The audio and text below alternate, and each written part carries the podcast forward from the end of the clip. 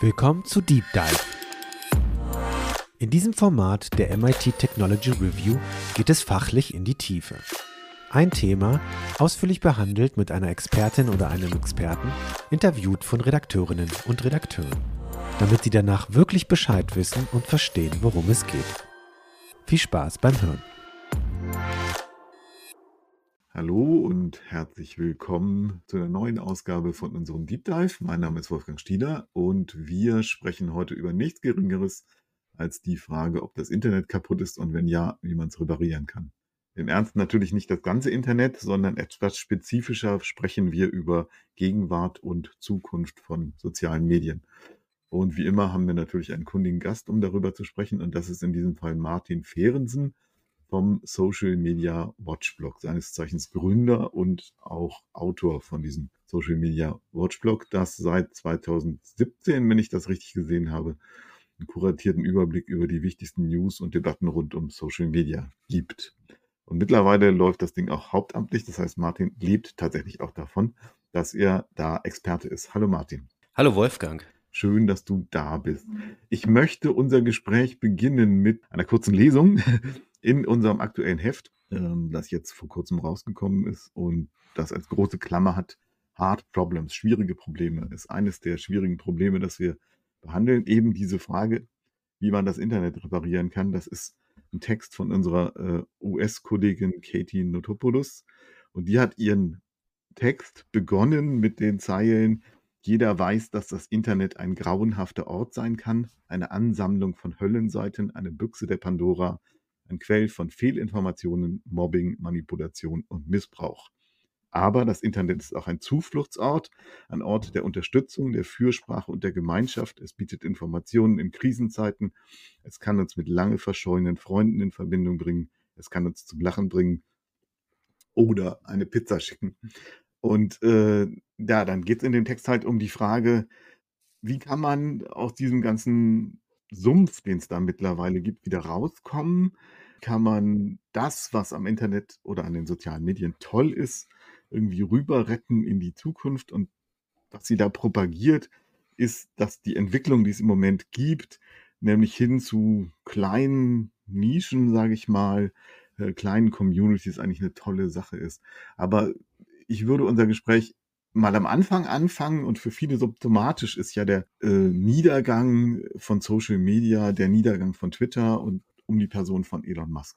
Meine erste Frage an dich, ist das überhaupt, ist das überhaupt ein echtes Problem, über das wir da reden? Oder ist das jetzt nur so ein Spezialproblem, was manche Journalisten und so eine kleine Blase von, von Boomern, die nicht verstanden haben, dass so, so soziale Medien mittlerweile ganz anders funktionieren, äh, betrifft? Ist das ein echtes Problem? Also das ist in der Tat ein echtes Problem für Menschen, die hauptberuflich ähm, kommunizieren. Das heißt, egal ob man zum Beispiel in der Politik beheimatet ist oder ob man in den Medien arbeitet als Journalist oder vielleicht als Agenturmensch, ähm, für die ist das in der Tat ein Problem, dass Twitter, jetzt X, ähm, so vor die Hunde geht, weil es ein Schauplatz war, an dem ein Stück weit Weltgemeinschaft zusammenkam. Und zwar Weltgemeinschaft äh, durchaus pluralistisch gedacht. Das heißt also wirklich Leute mit allen möglichen Meinungen äh, dort zusammenkamen und sich dort austauschen konnten. Twitter war einst ein Ort für Menschen, die womöglich auch so gar nicht in der öffentlichen Debatte stattgefunden hatten. Das heißt also, ähm, wunderbare Bewegungen haben dort ihren Ursprung genommen. Ähm, Black Lives Lives Matter wäre womöglich nie so groß geworden, wenn es nicht Black Twitter gegeben hätte. Die ganze MeToo-Bewegung konnte dadurch überhaupt erst so eine gesellschaftliche Dynamik entfachen, weil eben Menschen verstanden haben, ah, das ist gar kein singuläres Problem einer Schauspielerin dort drüben irgendwo, sondern das ist ein gesamtgesellschaftliches Phänomen, weil sich eben Tausende, Abertausende von Frauen und ähm, andere Menschen dort zu Wort gemeldet haben und festgestellt haben, nein, nein, MeToo ist eben ein gesamtgesellschaftliches Phänomen. So, das sind Beispiele, riesengroße Beispiele. Es gibt sehr, sehr viele andere tolle Beispiele, wo man sehen konnte, diese Plattform hat eine unglaubliche Dynamik, eine unglaubliche Wucht für gesamtgesellschaftliche Diskurse. Elon Musk ist offenkundig angetreten, um diese Plattform in Trümmer zu hauen. Das heißt, eben allem woken Menschen, Menschen, die sozusagen an einer bunteren, schöneren, besseren, gerechteren Welt interessiert sind, ein Stück weit ihr Sprachrohr zu nehmen. Und das hat er geschafft. Das hat er durch diverse Dinge geschafft, wie ähm, das, äh, die, die Reduzierung von MitarbeiterInnen durch fehlende Moderation und dergleichen. Und ähm, wir sehen, dass dadurch tatsächlich ein Stück Internet kaputt gegangen ist. Aber das Internet ist sehr groß und es ist eben tatsächlich nicht nur Twitter und X. Ich will noch mal einen Moment bei Twitter und X bleiben, weil das Beispiel ist ja sehr schön. Ähm, also ich habe dich jetzt ein bisschen so verstanden, als ob das einerseits der Niedergang von X jetzt einerseits so ein Phänomen ist, das sehr stark mit der Person Elon Musk zusammenhängt, der einerseits ein riesengroßer Egomane ist äh, und auf der anderen Seite auch, mal böse ausgedrückt, auch ein, auch ein rechter Troll. Ähm, es gibt aber auch Leute, die sagen, naja, da hat sozusagen die Revolution ihre eigenen Kinder gefressen. Also ähm, soziale Medien leben natürlich davon, dass es Aufmerksamkeit gibt, dass Aufmerksamkeit generiert wird und Aufmerksamkeit wird generiert durch emotionale Inhalte, durch Aufreger. Ähm, und tatsächlich hatte ja jemand wie Elon, äh, wie Donald Trump dann, als der noch auf Twitter war, unglaublich viele Follower. Das hat ja super funktioniert. Ähm, also insofern ist es möglicherweise nicht nur so ein Elon Musk-Problem, sondern die Tatsache, dass da Leute jetzt auf ein Geschäftsmodell für soziale Medien setzen, das einfach dieses Kontroverse, diese Aufreger-Sachen einfach in den Vordergrund stellt und sagt, das müssen wir machen, weil dadurch erzeugen wir ganz viele Interaktionen und dann generieren wir auch Werbung, wobei das ja offensichtlich auch wieder schwierig ist, weil auch Werbetreibende abgesprungen sind. Was sagst du dazu? Also es stimmt komplett, dass Twitter, ähm, jetzt X, ähm, auch schon vor der Übernahme durch Elon Musk ähm, zum Teil ein fürchterlicher Ort war, ähm, was in der Tat äh, damit zu tun hat, dass eben dort Inhalte vor allem dann reüssieren, wenn sie möglichst viele Menschen auf die Palme bringen, wenn sie möglichst Menschen sozusagen, ähm, wenn es Inhalte sind, die vor der eigenen Peer Group möglichst gut performen, das heißt also nicht Inhalte sind, die irgendwie dialogisch ausgelegt sind, vielleicht darauf auf sind, das Gegenüber von meiner Meinung wirklich zu überzeugen und in einen Diskurs einzuladen, sondern es ja eigentlich immer darum geht, sozusagen vor der eigenen Gruppe irgendwie äh, zu reüssieren, zu performen. Und das hat man dann links wie rechts gehabt. Äh, Donald Trump ist natürlich ein Meister der Polarisierung, dementsprechend gut hat er auf äh, Twitter funktioniert. Elon Musk, ähnliches Phänomen, ja, rechter Treu, ähm, gebe ich dir absolut recht. Ähm, auch ein Meister der Polarisierung, ein Meister der Verkürzung, ähm, ein Meister des Auslassens. Ähm, auch das ist natürlich ein wesentliches Merkmal dieser Unterhaltung. Das heißt, ähm, oft sind Dinge ja dekontextualisiert. Das heißt, es werden irgendwelche Sachen hingestellt, eben in der Annahme, dass es nicht in diesen größeren Zusammenhang eingeordnet werden kann von dem Empfänger, von der Empfängerin und dementsprechend dann für absolut fürchterlich, kolossal, wie auch immer wahrgenommen wird. Das heißt, absolut, da, da gebe ich dir vollkommen recht, diese Strukturen, diese Idee, wie dort algorithmisch sortiert wird, welche Inhalte dort zutage gefördert werden, das war auch schon vor ähm, der Übernahme durch Elon Musk ein Problem. Wenn ich dann aber sozusagen dieses Geschäftsmodell weiter auf die Spitze treibe und auch noch dafür Sorge trage, dass die, die allerfürchterlichsten Sachen gar nicht mehr aussortiert werden, ja dann, also durch mhm. fehlende Content-Moderation etc., dadurch, dass ähm, Menschen, die vormals gesicherte Informationen dort sozusagen auch zutage förderten, validiert durch einen blauen Haken zum Beispiel für alle erkenntlich, ah, okay, das ist die und die Organisation, das ist der und der Journalist, das ist der und der Wissenschaftler. Ähm, und das sozusagen jetzt ad absurdum geführt wurde, weil diese Verifizierung komplett ähm, ähm, sozusagen in, in, in Schutt und Asche gehauen wurde. Dann habe ich auf einmal eine Situation, wo nur noch Grütze da ist oder wo sehr viel Grütze da ist und wo ich als User gar nicht mehr richtig unterscheiden kann. Das heißt, das ist auf jeden Fall bei Twitter ähm, jetzt ex ähm, ein riesen ein Riesenproblem schon seit langem, aber durch Elon Musk sozusagen katalysiert. Und aus meiner Lesart politisch motiviert katalysiert, weil ähm, so viel Geld, ähm, wie er hat, ist ja wirklich beachtlich, aber dann 40 Milliarden einfach nur sozusagen in den Sack zu hauen, das kann jetzt auch nicht sein Vorhaben gewesen sein. Das, das heißt, da muss er ja irgendwie eine, eine politische Motivation gehabt haben. Aber um mhm. den Blick äh, zu weiten auf die anderen Felder, wir haben natürlich auch bei anderen sozialen Medien das gleiche Phänomen. Das heißt also, ähm, auch in anderen algorithmisch sortierten Timelines reüssieren eben die Dinge, die äh, dafür sorgen, dass UserInnen lange Zeit auf der Plattform verbringen. Das heißt, möglichst oft wiederkommen, möglichst viel Zeit pro Sitzung dort verbringen. Und äh, von daher, ja, die Revolution frisst ein Stück weit ihre eigenen Kinder. Und wir erleben ja aber auch schon parallel sozusagen zu diesem, oh, wir haben das, das Beispiel Twitter aufgemacht, oh, auf Twitter wird das irgendwie alles immer komischer. Ich komme selber mit meinen eigenen Positionen, dringe ich gar nicht mehr mhm. durch. Das heißt, ich erreiche gar nicht mein Gegenüber, sondern es sind immer die gleichen, keine Ahnung, in, im deutschsprachigen Raum waren es vielleicht so zwei, drei, vierhundert Accounts, die sozusagen vornehmlich eigentlich die Debatte bestimmt haben. Und ich dringe mit meinen eigenen Inhalten dort gar nicht mehr durch. Gleiches Spiel auf Facebook. Ähm, auch dort, in, wenn ich mich dort artikuliere, dringe ich mit meinen Inhalten gar nicht mehr durch, weil es so viele professionelle MedienmacherInnen gibt. Auf Instagram, ich dringe mit meinen Fotos nicht mehr durch, weil es so viele Creator gibt, so viele Influencer, die dieses Spiel wirklich perfektioniert haben. Also was machen die Leute? Die Leute ziehen sich in Kanäle zurück, die sie sozusagen selber kontrollieren können. Das heißt, in allererster Linie sind es irgendwelche Gruppen oder Messenger, Chats und dergleichen, wo sie eben wirklich mit Freunden, Bekannten, Verwandten miteinander kommunizieren, einen, wenn man so möchte, privaten Raum für sich haben, wo sie kontrollieren können, da liest nicht der Arbeitgeber mit, da liest nicht der komische mhm. Onkel mit, der immer seine rechten Thesen reinschmeißt, sondern da habe ich einen Raum für mich etabliert und spreche dort, ohne dass es eine algorithmische Sortierung gibt und dass meine Inhalte auch wirklich beim Gegenüber landen. So diese Bewegung haben wir tatsächlich schon seit drei, vier, fünf Jahren, dass Leute eben sich zunehmend aus diesen öffentlichen Feeds rausnehmen und in privatere Räume wieder reingehen. Das hat ja sowohl Vorteile als auch Nachteile, kommen wir vielleicht später nochmal zu. Also gerade gerade bei Messengern, ne, berühmt berüchtigt ist da ja äh, äh, mittlerweile Telegram, ne, wo es auch mittlerweile ja Tod und Teufel gibt, alles Mögliche, aber eben auch geschlossene Gruppen, wo ja wilde Verschwörungstheorien etc. Äh, kursieren und, und so weiter und so fort. Ähm, aber eine Entwicklung, die damit einhergeht, ist natürlich immer wieder, und da kommt jetzt Blue Sky ins Spiel, der Versuch, dann das nochmal neu aufzusetzen und diesmal besser zu machen. Äh, ja, Blue Sky jetzt äh, zuletzt nochmal wieder in den Medien, weil das lange als das bessere Twitter, als eine Twitter-Alternative gehandelt worden ist und man da über eine lange Zeit nur reinkam mit Einladungen.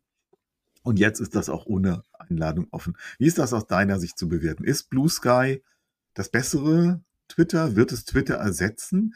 Und kann man damit das, was du vorhin genannt hast, nämlich so eine, ja, ich sag mal, so eine Weltgemeinschaft, so eine große Community wiederherstellen? Oder hat man dann dasselbe Problem? Weil da dann auch wieder die Trolle kommen, äh, die Aufmerksamkeitshascher, die Influencer, die Desinformierer, äh, die Trolle, ja, ähm, mhm. und man dann und das Spiel dann von vorne losgehen würde? Also ein US-Kollege, ähm, US-Journalistenkollege hat mal so schön geschrieben, es war vielleicht nie so eine gute Idee, die ganze Welt an einem Ort zu versammeln, was ähm, ich erstmal so ganz, ganz gut nachvollziehen kann, weil es eben dann ähm, oft so ist, dass der lauteste, äh, der, der, der, der stärkste vielleicht sich dann durchsetzt. Und äh, dementsprechend sind solche ähm, Micro-Communities ähm, eine gute Möglichkeit, sich mit Leuten auszutauschen, ähm, die vielleicht etwas gesitteter daherkommen, die sich vielleicht zu einem Thema wirklich sehr, sehr gut auskennen. Und Blue Sky ähm, bietet im deutschsprachigen Internet momentan diese Möglichkeit, wenn man so sich eher einem, sagen wir mal, linksalternativen, ähm, Elon Musk würde sagen, woken Spektrum zugehörig fühlt, dann ist man dort ähm, mit dieser ähm, Sicht auf die Dinge ähm, sozusagen gut aufgehoben, bekommt dort Links ähm, und Artikelempfehlungen, wie es tatsächlich auch früher bei Twitter war. Das heißt, es geht auch gar nicht so viel um Selbstdarstellung, sondern es geht eigentlich darum, auch wirklich Informationen weiterzureichen. Ähm, tolle Videos, die man bei YouTube gesehen hat, irgendwelche Studien, die man gelesen hat, irgendwelche Artikel, die man gefunden hat. Das ist so ein bisschen so dieser frühe Twitter-Vibe, so nach dem Motto, wir schlauen uns alle auf. Aber es ist in der Tat sozusagen von dem politischen Spektrum, so wie ich es bislang beobachte, recht eindimensional. Das heißt, es ist noch mitnichten diese, ähm, äh, wenn, also wenn Twitter sozusagen schon nie repräsentativ für Deutschland war, äh, weil es eben nur so wenige Leute benutzt haben und wirklich nur äh, sehr bestimmte Leute dort sich auch dann zu Wort gemeldet haben, dann ist äh, Blue Sky tatsächlich aktuell wie so diese gr größte woke WhatsApp-Gruppe, die Deutschland hat. So, das ist das ist cool, so das macht Spaß, da kann man sich ähm, austauschen. Aber es ist mitnichten ein äh, Nachfolger äh, für Twitter und wird es meiner Meinung nach ähm, auch insofern nie werden, weil Twitter ist ein Zeitgeistphänomen gewesen. Ähm, auch Text an sich im Internet ist ja auf dem Rückzug. Das heißt also Menschen, ähm, ob mir das jetzt persönlich gefällt, sei mal dahingestellt, ich bin, bin ein Textmensch, ähm, aber Menschen konsumieren gerne Inhalte in Form von Bewegtbild, ähm, seien es lange Videos ähm, auf YouTube, äh, irgendwelche Essays, äh, anderthalb Stunden zu irgendeinem, keine Ahnung, irgendeinem Thema, unglaublich toll natürlich auch gemacht, ähm, oder eben ganz, ganz kurze Videos ähm, auf TikTok oder Shorts oder bei ähm, Instagram Reels. Das ist tatsächlich das, was den Leuten momentan gefällt ähm, und wo auch ganz viel an Kommunikation passiert. Und jetzt sind wir sozusagen schon so, äh, äh, ein Stück weit in dem Semester, wo wir sagen, ja, aber das war doch so super, als sich auf Twitter da so alle so aufgeschlaut haben und wir da so miteinander debattiert haben. Klar war das manchmal ein bisschen schmutzig, aber na gut, das gehört da irgendwie dazu. Aber diese ganzen Dinge, die passieren jetzt zum Beispiel bei TikTok. Das passiert äh, dort in Form von Videos. Dort teilen sich Leute mit, dort verschaffen sich Menschen Gehör, die sonst sozusagen in den äh, Redaktionsstuben dieser Welt von bonierten Feuilleton-Journalisten nicht wahrgenommen werden in ihren, äh, in dem, was sie umtreibt. Die teilen sich auf, auf TikTok mit und ähm, zunehmend mehr. Und äh, dort entstehen jetzt ähnliche Bewegungen, wie wir es früher auf Twitter gesehen haben. Aber das ist dann eben Bewegtbild und das ist dann nicht Text. Und bei TikTok haben wir sowieso eine Plattform, die nochmal aus ganz anderen Gründen schwierig ist.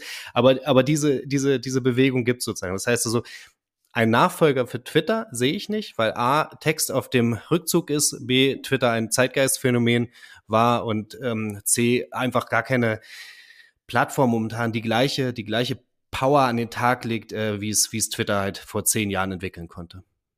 Hm. Ach je, das war jetzt wieder so eine Antwort, wo ich mehrere verschiedene Anknüpfungspunkte habe. Die eine, der eine Anknüpfungspunkt ist, du hast gesagt, ähm, äh, dass Blue Sky so eine Art äh, ja große große Vocal Community ist und dass es cool ist, dass es die gibt. Ähm, ich muss gestehen, ich bin immer noch auf X und ich bin auch auf Blue Sky, weil ich war natürlich neugierig, was da jetzt passiert und was daraus wird. Und ich muss sagen, ähm, ich finde Blue Sky vergleichsweise langweilig, weil es, wie du sagst, so eindimensional ist. Und aber auch, es ist aber auch so, dass ich, dass ich X immer benutzt habe, um zu gucken, was passiert auf so einer technischen, wissenschaftlichen Ebene. Da waren eben auch viele Leute aus dem Silicon ja. Valley dabei. Äh, viele Forschende waren dabei, die auch über Konferenzen über coole neue Paper, Projekte berichtet haben. Das ist auf Blue Sky längst nicht so. Das passiert zum Teil immer noch auf X. Und man kann das ja auch so lesen, dass, also selbst wenn man äh, so jemand wie Donald Trump hat, äh, wenn der wieder mal eine seiner durchgeknallten Postings verbreitet hat, dann muss man ihm ja nicht unbedingt beipflichten oder glauben, das, was er sagt, sondern die Information ist erstmal nur, Donald Trump hat wieder gepostet, dass, weiß ich nicht, Wladimir Putin eigentlich ein toller Mann ist. So. Äh, das kann ich ja erstmal nur so als Information äh, zur Kenntnis nehmen. Äh, insofern hatte es durchaus auch äh, seine nützlichen Aspekte. Also mir, mir fehlt da manchmal tatsächlich jetzt sowohl auf Blue Sky als auch auf Mastodon, vielleicht kommen wir zu diesem Federated später noch, äh, ein bisschen die Kontroverse. Wie gesagt, das ist Absolut. ein bisschen stromlinienförmig. Absolut. Also gar nicht, Aber gar nicht nur Kontroverse, sondern in der Tat die, die ganzen Sachen, die du gerade aufgezählt hast. Also die ganze Wissenschaftscommunity ist ja auf der, wirklich auf der Suche nach einer neuen digitalen Heimat. Egal aus welchem Fachgebiet, ähm, da war Twitter ähm, wirklich ein wunderbarer Ort, ähm, um eben solchen, in solche Communities reinzugehen und dann mitzubekommen, oh wow, ich habe irgendwie, keine Ahnung, dieses eine Paper gefunden und es geht ja aber noch so viel unglaublich tiefer und da gibt es diese ganzen tollen Leute aus der ganzen Welt und die committen sich dort eben alle dann zu diesem einen Thema und teilen sich damit und halten sich auf dem Laufenden, widersprechen sich, aber durchaus in einer Art und Weise, wie ich es selber auch angenehm finde, wie ich mich selber vielleicht auch dann fachlich auseinandersetzen würde. Ähm, und diese Orte des Austausches, die gibt es so tatsächlich aktuell nicht, weil natürlich ganz, ganz viele gesagt haben, okay, wir ziehen uns bei Twitter X zurück. Aber was jetzt? LinkedIn?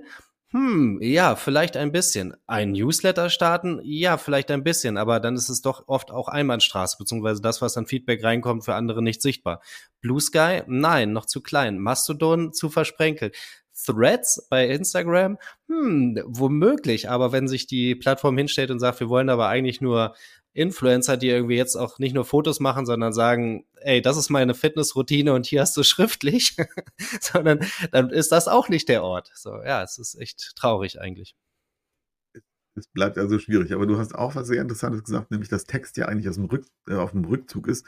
Deswegen habe ich vorhin gefragt, ob, ob der Niedergang von, von Twitter eigentlich nicht eher so äh, ein Problem ist, was, äh, ja, was Boomer bewegt oder Leute, die professionell mit Text um, umgehen.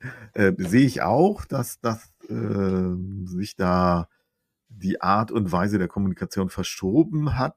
Aber die spannende Frage ist ja auch, ob das so gut ist äh, oder ob das eine zielführende Entwicklung ist.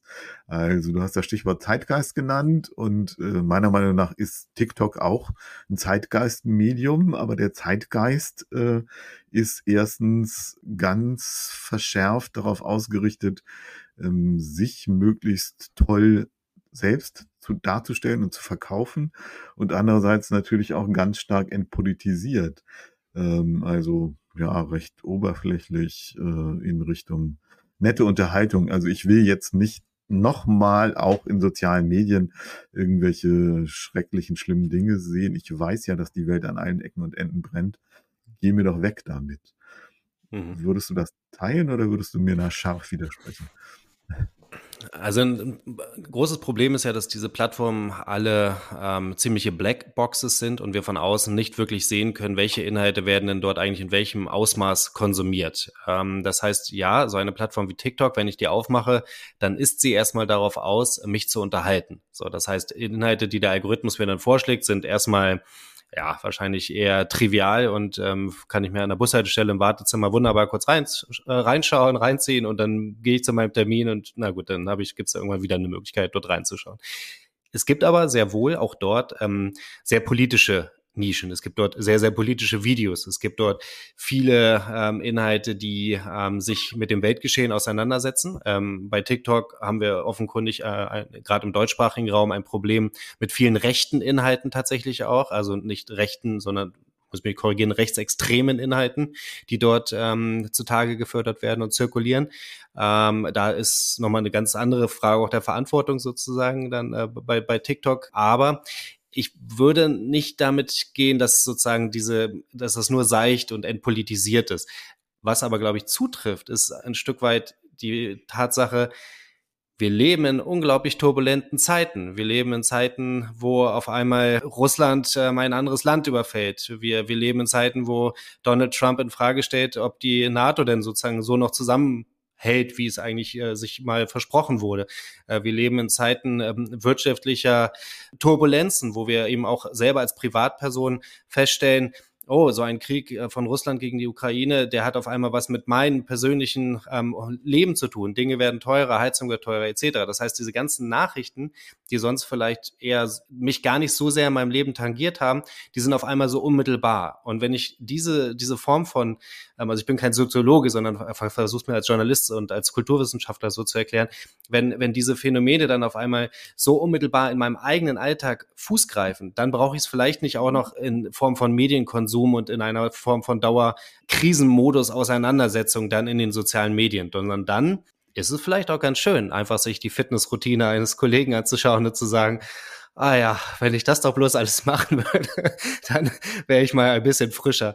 Also ne, das ist so ein Eskapismus natürlich, den man, den man dort sucht und sowas wie TikTok. Ähm, ich habe das mal in einem, in einem Briefing von uns so beschrieben, ist so etwas wie so eine Art zeitgemäßes Fernsehen. Also es ist eigentlich, ne, ich dieses Swipen durch die Videos ist ja nichts anderes als eine Form von Zappen, nur dass es eben nicht dann nur drei Kanäle wie in den 80ern oder 100 Kanäle wie in den 90ern, sondern jetzt eine Milliarde Kanäle gibt und ich kann mich da durch, durchseppen und das ist einfach unglaublich und das ist natürlich eine Form von Eskapismus, die es so vorher nicht, äh, nicht gegeben hat und die ganz, ganz viele Menschen äh, begeistert, ob es nun bei TikTok der Fall sein muss oder eben bei YouTube Shorts ist oder bei äh, Instagram Reels, diese Kurzvideos, wie gesagt, so als zeitgemäßes Fernsehen, ähm, das, da kann ich, da kann ich wunderbar mal dem, dem Alltag entfliehen.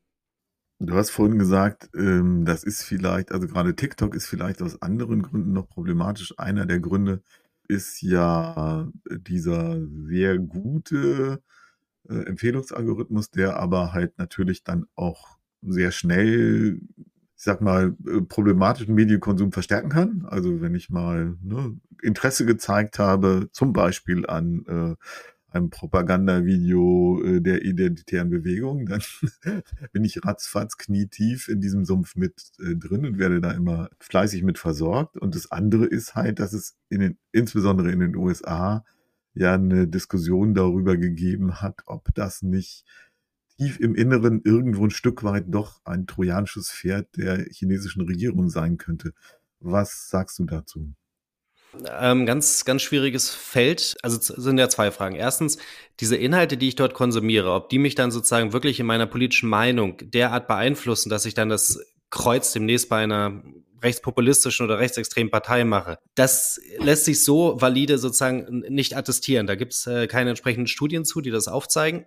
da ist sozusagen gerade in den USA zum Beispiel, wo ja dann auch mal die Frage gestellt wurde, oh, hat jetzt sozusagen dieser Populismus von Trump auf Twitter dazu geführt, dass er dann irgendwie die Wahl gewinnen konnte. Vielleicht war Fox News viel wichtiger dafür, diese äh, Dauerberieselung durch diesen amerikanischen äh, Nachrichtensender in, in Gänsefüßchen, ähm, wo eben lauter Verschwörungsideologien äh, am, am, am Fließband verbreitet werden und womöglich weniger die sozialen Medien. Vielleicht waren die sozusagen eher sogar nur eine Verlängerung von den Inhalten, die bei Fox News an sich produziert wurden. Und ähm, da muss man sich, äh, also da gibt es einfach keine ein, eindeutigen wissenschaftlichen Studien, die sagen, hey, wenn du 100 Videos von der identitären Bewegung auf YouTube geguckt hast, danach wählst du sozusagen auch eine rechtsextreme Partei. Also das ist zu vermuten, auf jeden Fall bin ich auch komplett bei dir und ich finde das auch fürchterlich.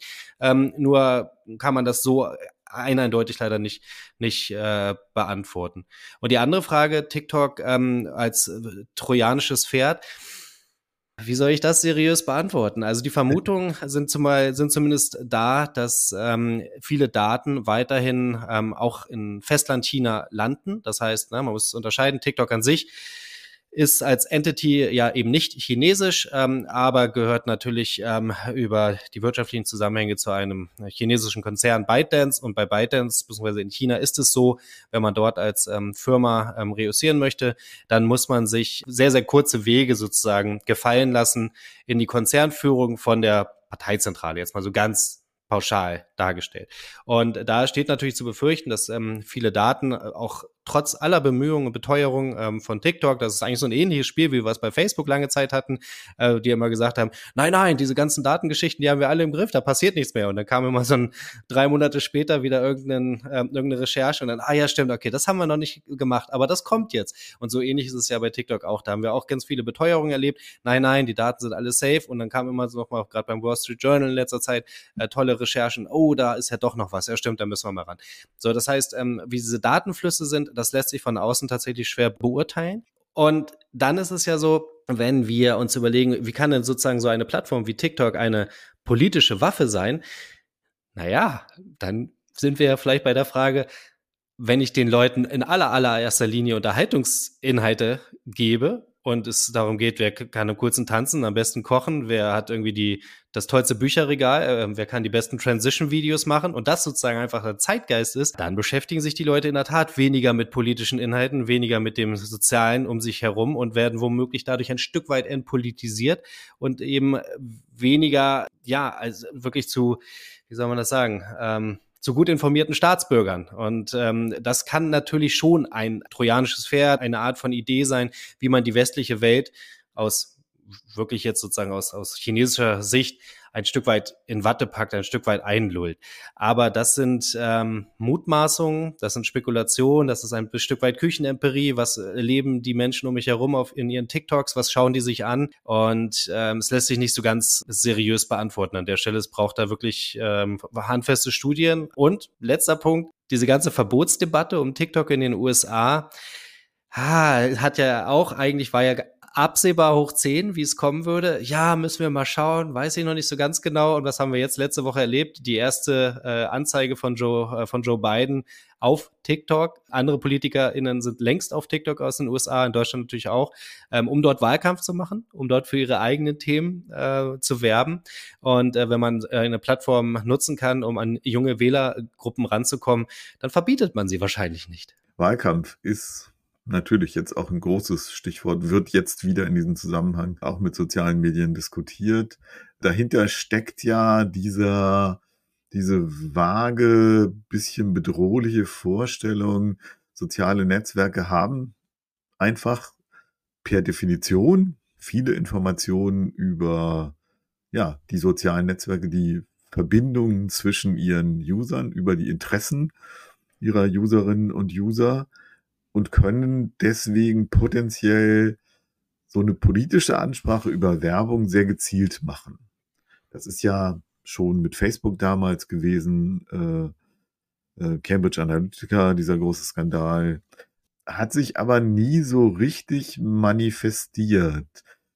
Ich kenne zumindest keine Studie, die das eindeutig belegt hat, äh, dass so eine so ein Targeted Advertising auf politischer Ebene tatsächlich wirksam geworden ist.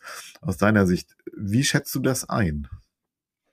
Also ich glaube, viel effektiver ist es, ähm, wenn PolitikerInnen sich auf diese Plattform trauen und dort ähm, nachhaltig ähm, für ihre Inhalte werben. Das heißt also, wenn wir uns mal anschauen, wie zum Beispiel ähm, ist äh, der FDP-Politiker ähm, ein Stück weit älteren Semesters, ich glaube Mitte 70, der dort auf TikTok wahnsinnig toll performt und wirklich Leute für die für die FDP begeistert, für FDP-Inhalte begeistert, ähm, äh, weil er eben dort ähm, lustig ist, weil er dort authentisch ist. Ähm, ja, authentisch immer ein schwieriges Wort, aber sagen wir mal so, wir, wir nehmen an, dass er wirklich auch so durch seinen Alltag geht, wie er do sich dort in den Videos präsentiert. Ähm, das ist für mein Dafürhalten viel nachhaltiger, viel eindrücklicher äh, für die Menschen, die sich das anschauen, als wenn sie mit irgendwo mit einer Anzeige ähm, konfrontiert werden. Und auch diese organische Reichweite, die dann sozusagen durch so ein Video erzielt wird, weil ich es dann in meiner eigenen Freundesgruppe teile, ähm, weil es vielleicht viele Views bekommt und dann von TikTok ein Stück weit ähm, mehr Sichtbarkeit erhält aber eben nicht dafür bezahlt wurde für diese Sichtbarkeit, sondern sozusagen einfach, weil anscheinend dort eine Menge Interesse an diesem Video besteht. Ähm, das ist immer noch das, was am meisten verfängt, was am meisten bei den Leuten ähm, dann äh, wirklich, ja, auch äh, hängen, hängen bleibt und Interesse weckt. Ähm, diese ganze ähm, politischen Anzeigen, die über so Microtargeting und so weiter dann passieren, also ja, das ist sicherlich ähm, eine, eine Möglichkeit, aber selbst bei diesem riesengroßen Skandal Cambridge Analytica kamen ja dann ähm, viele Experten am Ende zu, zu der Vermutung, okay, das war aus datenschutzrechtlichen Dingen ein Problem, aber wirklich eigentlich war die PR-Erzählung von dieser Firma besser als die Ergebnisse, die sie zutage gefördert haben. Und ähm, von daher, genau, also gerade im politischen Spektrum ist es, glaube ich, extrem wichtig, dass ähm, sich Menschen überlegen, wo ist denn die Zielgruppe, die ich erreichen möchte? Und die Plattformen bieten tatsächlich ähm, recht unterschiedliche Zielgruppen an. Ne? Also wenn ich ähm, irgendwie Menschen ähm, ab, ab 50 ähm, auf, dem, auf dem Land erreichen möchte, dann äh, bin ich sicherlich auf Facebook äh, weiterhin gut aufgehoben. Wenn ich aber ähm, Menschen ähm, unter 40 erreichen möchte, dann muss ich sicherlich mir überlegen, ob ich nicht vielleicht auf TikTok ähm, etwas, etwas veranstalte und so weiter. Aber äh, das, das funktioniert schon. Und dann dort eine Präsenz aufzubauen ähm, und sich dort ähm, ähm, und sich dort mitzuteilen und Leute wirklich auch mitzunehmen in ihren ja, in, in, in, in, ihren, in ihren Alltag ein Stück weit, also sie teilhaben zu lassen an dem Leben. Also für mich wäre das nichts. ein, ein, ein fürchterliches Metier eigentlich, weil man wirklich so viel auch ähm, dann äh, dort reingeben muss. Ja? Also es ist ja nicht nur so, ich mache einen, ein, ich setze mich an einen Schreibtisch und nehme dann ein Video auf und das poste ich dann keine Ahnung, einmal im Monat und dann, das ist meine Social Media Präsenz, sondern es ist ja wirklich ein, ein echter, ein richtiger Fulltime-Job dort, sich ähm, zu zeigen und, ähm, und Leute ähm, für sich zu begeistern. Aber das ist viel nachhaltiger. Für meinen Film viel, viel nachhaltiger, als ähm, irgendwelche äh, Anzeigen zu schalten. Naja, man kann sich ja jetzt äh, ein bisschen von dieser Arbeit wegrationalisieren lassen durch die tollen neuen KI-Tools, die es gibt, oder?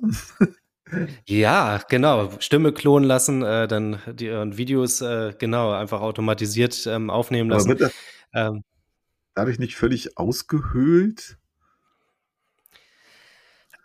Wird sich zeigen. Also ähm, es gibt ja wirklich ähm, die, die schönsten Sachen da draußen im Internet, ähm, nämlich ähm, mittlerweile auch sowas wie Virtual äh, Influencer. Ähm, das heißt also wirklich KI-generierte ähm, äh, Personen, nennen wir es, sagen wir mal so, ähm, oder Avatare, die ähm, Menschen nachahmen. Und ähm, es gibt vor allem auf, ich glaube, es ist auf YouTube, gibt's einen KI-generierten Avatar, der über KI spricht.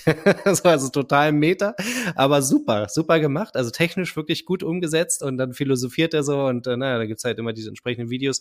Ähm, auf Instagram gibt es schon seit langer Zeit ähm, eine nicht KI-generierte, aber dennoch am Rechner erstellte ähm, ein Avatar oder ähm, Persona, äh, die Michaela, ähm, die hat irgendwie, ich glaube, weiß nicht, fünf Millionen Follower auf Instagram oder sowas und die lässt Leute auch an ihrem Alltag teilhaben. Die wirkt halt komplett echt, ne? Die sieht wirklich aus wie naja, mit einem Filter von Instagram ausgestattet, aber an sich wie eine, eine echte Person.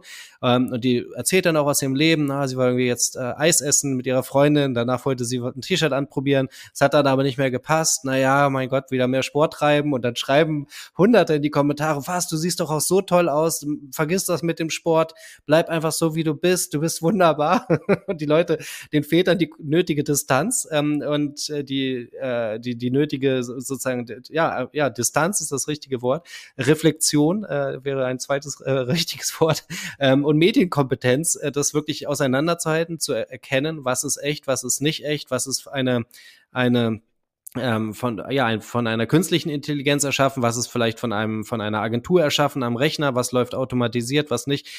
Und da sind wir ein Stück weit auch bei dem, was wir uns am Anfang gefragt haben, ähm, nämlich frisst die Revolution ihre eigenen Kinder. Dieses Thema Medienkompetenz, das, das über, überlagert ja eigentlich alles, was wir jetzt besprochen haben. Egal, ob es um Twitter geht ja. und um die Trolle dort, ähm, um das Erkennen von was Fake, was ist, was ist ähm, Desinformation, äh, was, was ist, was ist echt, wie über prüfe ich überhaupt eine Quelle? Was ist eigentlich Journalismus? Wie funktioniert das eigentlich? Schreibt da eigentlich irgendwer irgendwas in die Zeitung? Nein, nein, da, da gibt es äh, Handwerkszeug, was berücksichtigt werden will, äh, einen Kanon voller Ideen, was Journalismus auszeichnet. Und ähm, diese ganzen Dinge mehr in die Gesellschaft reinzutragen, das haben wir das passiert an vielen Orten. Es gibt tolle Initiativen. Aber wenn wir uns mal überlegen, Facebook ist jetzt gerade 20 Jahre alt geworden, ich kann nicht erkennen, dass das jetzt irgendwie wie so eine gesamtgesellschaftliche Anstrengung wahrgenommen wird, sich stärker mit bitte mit Medien auseinanderzusetzen. Ich möchte nicht sagen, wertzuschätzen, was, was Journalismus eigentlich alles Tolles ist und was es Tolles mit sich bringt. Also natürlich bin ich von Haus aus dafür, dass, dass auch Leute das erkennen. Aber diese, diese Differenzierung überhaupt vornehmen zu können und zu erkennen, mit welchen Inhalten habe ich es denn dort in meiner WhatsApp-Gruppe eigentlich zu tun? Weil ich sehe das immer an meinem Papa, der ist, äh, der wird jetzt 80 und ähm, der hat sein Leben lang hat der Tagesschau und ZDF geguckt, also die heute und äh, die, die heute Nachrichten und die Tagesschau. Und der hat gelernt, das, was visuell an ihn herangetragen wird, dort im Fernsehen, das stimmt, weil das ist, kommt von diesen altehrwürdigen Institutionen, ne, dem vertraut er. So, das, er ist ein kluger Mann, der überlegt, macht sich auch, stellt sich auch seine äh, äh, Gedanken. Ähm, aber erstmal ist sozusagen, hat das ja Hand und Fuß, was dort an ihn herangetragen wird, weil es kommt aus dem Bereich Journalismus. Leider überträgt er diese Idee, diese Sichtweise auch auf viele Dinge, die professionell anmuten, die ihn aber in irgendwelchen WhatsApp-Gruppen erreichen von aus der Nachbarschaft. Teilt jemand ein Video und da sitzt dann auch jemand am Tisch. Dann gibt es einen Bluescreen und es sieht alles super aus, ist gut ausgeleuchtet, Stimme ist wunderbar und der erzählt aber den allergrößten Mumpitz. Fürchterlich. Eine Verschwörungsideologie nach der anderen. Mutet aber eben auch wie ein Stück Journalismus an. Und da diese Unterscheidung vornehmen zu können und nicht nur bei meinem Vater, der jetzt 80 wird, sondern eben bis zu meinen Kindern, die acht und zehn Jahre alt sind, ist das so eine gesamtgesellschaftliche Aufgabe, sich, sich dem anzunehmen und äh, da wirklich dann, ja, Leute zu qualifizieren, die äh, das alles unterscheiden zu können. Also, ähm, wenn ich versuche, das jetzt, was natürlich sehr schwierig ist, grob zusammenzufassen in der Einschätzung, dann ist ein Tenor von dem, was du gesagt hast, dass diese, diese Idee, wir machen da so eine große weltweite Gemeinschaft und irgendwie findet da halt so ein gemeinsamer Diskurs statt, wo auch jede und jeder gehört werden kann, in was für einem Netz jetzt auch immer. Irgendwie in den sozialen Netzen. Und ob das jetzt in Text ist oder ob das jetzt mehr zu Video schwappt oder so, ist jetzt auch egal. So ganz grob zusammen. Und das funktioniert nicht mehr. Es gibt eher kleinere Nischen. Es gibt auch eine Sehnsucht danach, nicht dort auch noch ganz viel mit den großen Krisen ständig in Berührung zu kommen und sich auch nicht immer messen zu müssen mit den vielen professionellen Stimmen, die ja viel lauter sind und viel besser gehört werden. Und deswegen ziehen sich Leute in kleine Nischen zurück. Und das bedeutet auch, dass es diesen großen gemeinsamen Austausch nicht mehr gibt. Und die Frage ist, ist das jetzt gut oder eher schlecht? Also die US-Kollegin äh, Katie Notopoulos hat ja, hat das eher als, als positiv gesehen und hat gesagt, okay, das ist zumindest ein Aspekt von den sozialen Medien, dass da Gemeinschaft stattfindet, dass man da ja auf Gleichgesinnte treffen kann, auch wenn das nur eine kleine Nische ist. Aber ich muss nicht immer die ganz große Gemeinschaft haben. Es reicht ja, wenn ich mich mit Leuten treffen kann, mit denen ich ähnliche, mit denen mich ähnliche Interessen oder eine ähnliche Sichtweise verbinden. Und da finde ich Kontakt, da finde ich Trost, da finde ich Fürsprache, Unterstützung etc. Äh, und den anderen Aspekt, den hat sie so ein bisschen hinten runterfallen lassen. Wie würdest du das sehen? Also ich kann diesen Gedanken auf jeden Fall sehr gut nachvollziehen, ähm, dass äh, soziale Medien ähm, eine wunderbare Möglichkeit bieten, um sich mit äh, Freunden, Verwandten, Bekannten auszutauschen und in Kontakt zu treten und sich ähm, aufzuschlauen, sich Trost zu spenden, ähm, füreinander da zu sein, sich zu verabreden aufs nächste Bier. Äh, wunderbar, das funktioniert alles ähm, ohne jede Frage. Gleichwohl braucht es natürlich ähm, so Orte, an denen Menschen auch mit Meinungen konfrontiert werden, die ihnen vielleicht nicht passen, weil ansonsten dünkelt man ja doch oft nur in seinen, seinen eigenen Brei. Und ähm, diese Orte, ähm, so war einst die Verheißung, sind eben auch die sozialen Medien. Ob das tatsächlich künftig dann auch noch so der Fall sein wird, sehe ich aktuell nicht zwangsläufig so kommen, ähm, weil äh, oder aus, aus all den aus all den genannten Gründen. Es gibt aber natürlich Institutionen, die das bieten, die solche Dinge ermöglichen. Das ist ähm, nicht nur der Journalismus, das ist ähm, auch das Theater, das ist auch Film, das sind auch Serien, das sind Radiobeiträge, äh, das sind ähm, YouTube ist nochmal ein Sonderfall, was Social Media angeht, aber das ist auch natürlich so eine Plattform wie YouTube, ähm, die neben Google ähm, die zweitgrößte Suchmaschine der Welt ist, wo Leute nach Antworten suchen, nicht zwangsläufig in den Austausch treten, gar nicht überhaupt auf die Idee kommen, sich mhm. selber darzustellen, aber eben Inhalte dort vermittelt bekommen. Es gibt diese Plattform, aber ob es sozusagen Feed gebunden ist, wie es eben früher bei Facebook, bei Instagram, bei Twitter war, bei TikTok jetzt ist, das sehe ich, das sehe ich tatsächlich eher nicht so. Da wird es womöglich eher darum gehen, ähm, in, in kleineren Communities ähm, ein, mit, mit, miteinander durchs Internet zu gehen. Wobei natürlich immer auch das Problem bleibt, was dann ja die sozialen Medien auch sehr stark immer beeinflusst hat, wie ist das Geschäftsmodell? Also in dem Moment, in dem ich anfange, das wirklich hauptamtlich zu betreiben, muss ich ja irgendwie davon leben können. Absolut. Deswegen ähm, sehen wir, glaube ich, auch, dass die ähm, großen Plattformen mittlerweile so breit aufgestellt sind. Also die bedienen ja mittlerweile eigentlich alles. So ein Instagram war mal angetreten als ähm, irgendwie Bildernetzwerk, wo ich meine eigenen Fotos hochlade. Mittlerweile ist es ein Messenger, es ist eine Shopping-Plattform, es ist eine Kurzvideo-Plattform, es äh, bietet die Möglichkeit, sich dort in Gruppen zu organisieren. Es äh, bietet jetzt mit Threads eine Text-App als Verlängerung an, gekoppelt aber eben an das Konto von Instagram. Ähm, es äh, gibt Instagram, es gab Instagram TV, wo es längere Sendungen gab, auch redaktionell betreut, eingekauft tatsächlich von Hollywood Studios und so weiter. Also ne, bei Snapchat ähnlich gelagert, bei Facebook ähnlich gelagert. Ähm, TikTok geht den anderen Weg. Die haben erst das gemacht, was alle dann machen wollten. Jetzt werden sie immer größer. Jetzt wollen sie auch lange Videos haben. Jetzt bieten sie auch die Möglichkeit an, dort Text zu publizieren, zwar in Form von solchen komischen Kacheln, aber naja, es ist halt irgendwie dann doch Text. Ähm, und ne, das heißt, diese großen Plattformen, die bieten irgendwie alles und versuchen natürlich auch ein Stück weit, und da darf man sich auch ne, keine falschen Vorstellungen machen, die sind ja nicht angetreten, um die Welt zu einem besseren, bunteren, schlaueren Ort zu machen. Sie sind angetreten, um Geld zu verdienen. So. Und das ist, wenn man das sich dann in diesem Business bewegt, natürlich völlig legitim. Ähm, und dafür braucht es ähm, Werkzeuge, um dieses Geld zu verdienen. So wie verdienen die ihr Geld? Entweder über mehr User oder eben darüber, dass User mehr Zeit auf der Plattform verbringen. So wenn irgendwo eine Menge Leute sehr viel Zeit verbringen, dann wird es dort voll. Also brauche ich einen neuen Ort, an dem Leute sozusagen dann auch wieder Zeit verbringen können. Das heißt, es ist dann nicht nur der Feed bei nehmen wir das Beispiel Facebook, sondern es ist dann eben vielleicht auch die Facebook-Gruppe. Ah, okay. Na, was passiert denn in der Gruppe? Ja, erstmal for free. Hier hast du, nimmst du, freust du dich, dann kannst du mit deinem Häkelclub irgendwie jetzt eine Facebook-Gruppe aufmachen. Ein Jahr später wird dann dort auch Werbung stattfinden. Genau das gleiche mit den Instagram Stories das, oder mit den Facebook Stories. Das haben sie ja nicht gemacht, weil sie gesagt haben, oh, das, den Leuten macht das so viel Spaß. Das, das brauchen wir auch. Wir wollen, dass die Leute Spaß haben, sondern die haben natürlich immer ein Interesse daran, neue Kanäle aufzumachen, um dann dort sozusagen neues neues Inventar zu haben, um eben dort äh, Werbung platzieren zu können. Und ähm, das ist das, das ist das Geschäftsmodell und äh, das wird von den großen Plattformen momentan auf die Spitze getrieben, bis sie eigentlich alle irgendwie gleich sind. So und dann gibt es aber ähm, sowas äh, Feines wie zum Beispiel ähm, Mastodon, ähm, was äh, komplett dezentral ähm, realisierbar ist. Ähm, ich ich habe neulich eine Zahl gelesen. Ähm, Wolfgang, äh, korrigier mich gerne, falls du sie weißt, aber ich meine, es sind so zwei, drei Millionen Euro, die es überhaupt nur kostet für Mastodon, für den sozusagen für den ähm, Gründer, um diese Plattform in die Welt zu tragen.